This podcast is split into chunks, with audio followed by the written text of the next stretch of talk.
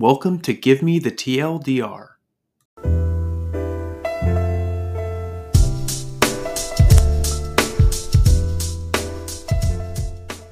Chapter 6 Out of the Frying Pan into the Fire. The TLDR. Bilbo catches up to the rest of the company. He doesn't tell them about the ring. They hurry to get as far away as possible before dark and end up surprised by a group of giant wolves, and later by the goblins. They get away with the help of the race of eagles. The longer breakdown. This chapter picks up with Bilbo having got away from the goblins, but not sure where he is exactly. He's wandering along. He notices the sun setting in the west behind the mountains. That son of a gun, Bilbo, he made it out on the other side of the mountain. He doesn't know where the dwarves and Gandalf are. He's hoping that they themselves made it out of the mountain, as if Bilbo's obviously not the weakest link there. He keeps wandering around looking for them. It's pretty insane to think that he's going to try to find them just like outside in the wilderness with no tracking skills. Eventually, he did decide, to his credit, that now that he had the magic ring, if he couldn't find them, he would go back and look for them in the mountain. But right when he was about to turn around, he heard voices. He crept up to take a peek, and he sees none other than Balin on lookout. Instead of immediately telling the group that he's alive, what I would probably do, Bilbo decides this would be a perfect chance to give them a surprise. He sneaks up with the ring on, and he hears the rest of the dwarves complaining to Gandalf about how annoyed they are that they have to go back and find him. And why did he even come on this journey? It's not a good look. Gandalf says, quote, After all, he is my friend, and not a bad little chap. I feel responsible for him, end quote. So Bilbo is sitting there just watching, listening to everyone argue about how useless he is. I mean, to his credit, he stays. I would have been devastated having heard that. I would never recover. But Bilbo brushes it off, probably because he knows it's actually true. So Bilbo pops out finally and is like, Yo, I'm right here and he slips off the ring. I mean, they are blown away. Like, how did he do this? Gandalf even calls to Balin and is like, You are the worst lookout man in the history of lookout men. You couldn't even see this hobbit. I mean, I feel bad for him because I would completely doubt my self worth after this, too. The other good news, though, here is that Bilbo's reputation as a burglar skyrocketed, went up big time. They were finally like, okay, this this is this dude's legit. He's a first class burglar. It's it's official now. They, of course, want to know what happened uh, and what Bilbo's story was. Bilbo doesn't tell them about the ring, and it's just like, yeah, pretty much just crept along really quiet. I mean, I beat Gollum, I escaped, I got past a bunch of goblins, whatever. He thinks he'll tell them about the ring at some point, just not now.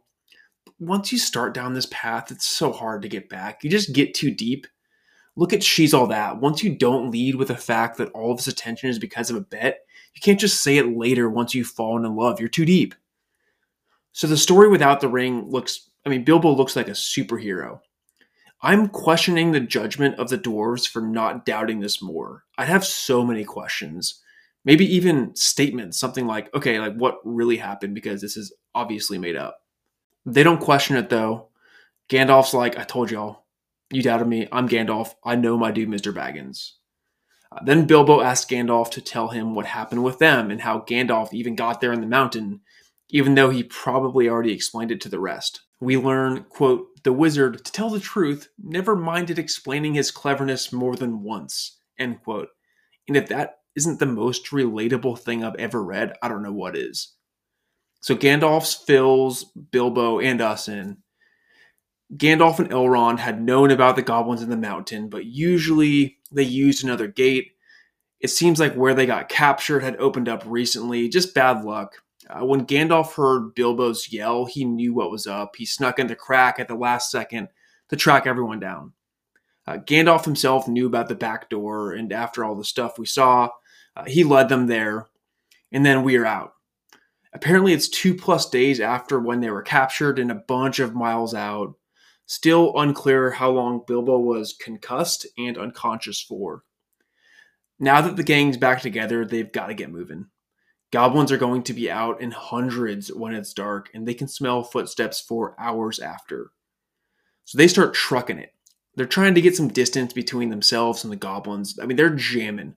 They hit a landslide, crazy grass, all while, quote, the forest gloom got heavier and the forest silence deeper, end quote. Eventually, they come to an opening with no trees. There was nothing evidently wrong with it, but it was just giving off bad vibes for all of them. I know the feeling. Can't put my finger on it. I'm just like not trying to be there. When they get there, they hear a quote, long, shuddering howl, end quote. And that howl, after that, another howl, then another. It sounds like surround sound testing, just different sounds coming in from different directions, but this is less fun than AV equipment. This is wolves howling at the moon. Bilbo had never heard a wolf howl before, but sounds like some of his old Took cousins had described it and made the sound for him before. This is really a testament to their impressions because it's insane that Bilbo would recognize it in the wild just from a hobbit's impersonation years before. Problem with wolves is they can smell really well. So even a magic invisibility ring isn't going to do a thing for Bilbo.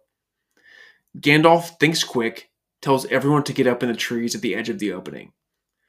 Everyone but Bilbo gets in a tree immediately, Bilbo has lost apparently his fast twitch muscle fibers, the ones that he recruited for his leap over Gollum. Now he can't get into a tree. Luckily, Dori climbs back down and lets Bilbo climb up him, barely makes it back into the tree before the wolves come up and try to snap him. The wolves, we come to learn, are called wargs. It's what we call the evil wolves over the edge of the wild. The wargs, I think it goes without saying, cannot climb trees themselves. They do not have opposable thumbs. How did all of these wolves, wargs, show up, you ask?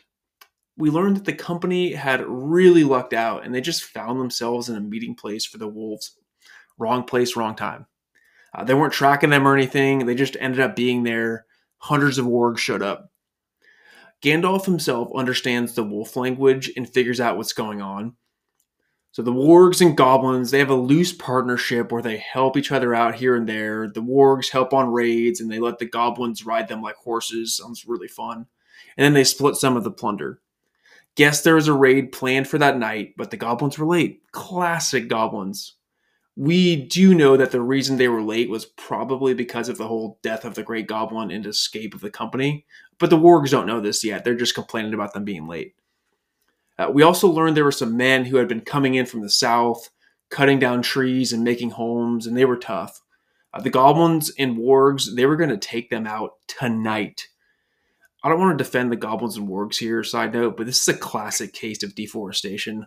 I mean, you're encroaching on natural environments, cutting down trees, forcing things you don't want. Um, but side note aside, let's get back to the story.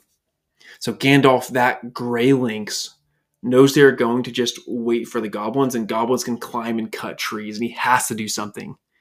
What Gandalf does, he starts lobbing pine cones on fire at the wargs, just like a killer move. They start freaking out, catching on fire. At this point, enter the Lord of the Eagles, of the ancient race of eagles of the northern mountains. What a boss. He hears some commotion and takes some guards they see this whole thing going down. They notice some goblins coming down from the mountains. The eagles usually keep to themselves, but these ones are pretty chill, and also they don't like goblins, so they try to get rid of them whenever they see them. So while the eagles are mounting up, getting some more of them together, the goblins get down to the scene. They come up with a plan immediately.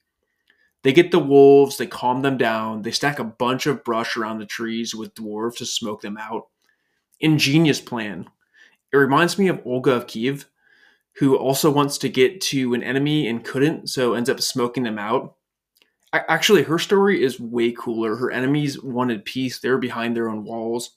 She demanded everyone give her pigeons and sparrows from each house. She ends up lighting fires uh, on a cloth and tying them to the birds and letting them fly back to their nest, and they light up the whole city. Like, what a wild story. You should look it up. But this isn't Olga. This is some goblins. Still pretty slick for them. They even start singing a song while they're doing their work and trying to light up all the dwarves. For a hardened group of creatures, they sure make up and sing a lot of songs. Gandalf's fronting like, I'm not afraid of y'all, even though he, he kind of is. The trees start sparking up, and just at that moment, guess what happens? The Lord of the Eagles starts sweeping them up with his squad. The company gets away just in the nick of time once again. They're trying to figure out what's happening. We learn that Gandalf and the Lord of Eagles kind of know each other. They run in similar circles, I guess, kind of like when you went to like high schools nearby with someone. You didn't really chill with them, but you see them in the real world and you're like, oh, yeah, I know you. You're Frank's buddy, right? And you're pretty chill. Uh, chapter wraps up with the Eagles saying they'll bring the squad somewhere as long as there aren't men nearby. Men shoot at them typically. Uh, they also bring up some food for the group, let them go ahead and cook some animals. So everyone's full. They finally go to sleep and they sleep really, really heavy. And that's it for this chapter. On to the quotes. The first one is about the time Gandalf is about to toss some fire pine cones into the wargs. Quote, but of course, Gandalf had made special study of bewitchments with fire and lights. Even the Hobbit had never forgotten the magic fireworks at old Took's Midsummer Eve parties, as you remember, end quote.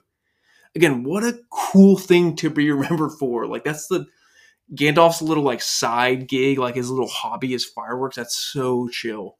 Reminds me of Peter the Great, who's like this unreal leader for Russia, starts modernizing it, but also just like loved fireworks, could not get enough of them.